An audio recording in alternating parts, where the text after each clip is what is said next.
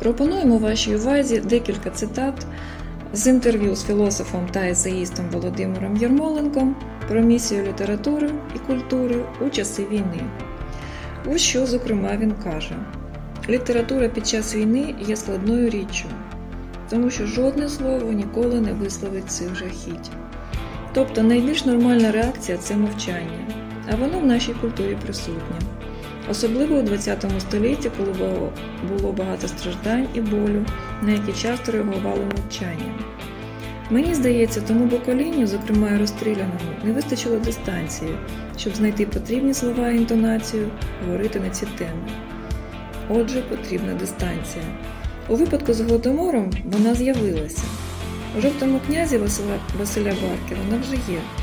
У нас дистанції щодо нинішньої російсько-української війни, очевидно, немає. Мабуть, все ж таки має минути час.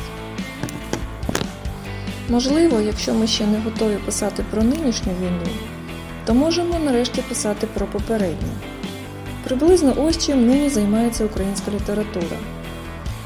Власне писання для неї відійшло на другий план. На першому військова, волонтерська та громадська діяльність. Нині швидше і частіше про війну з'являються поезія, репортажистика, есеї, спогади. А такої великої форми, як роман, треба очікувати у майбутньому. У нас насправді якийсь прорив може відбутися не обов'язково у літературі. Це може бути кіно. А найбільшою українською мистецькою відповіддю на війну нині я вважаю музику. Горка тіло ляже в ґрунт, допоможе ЗСУ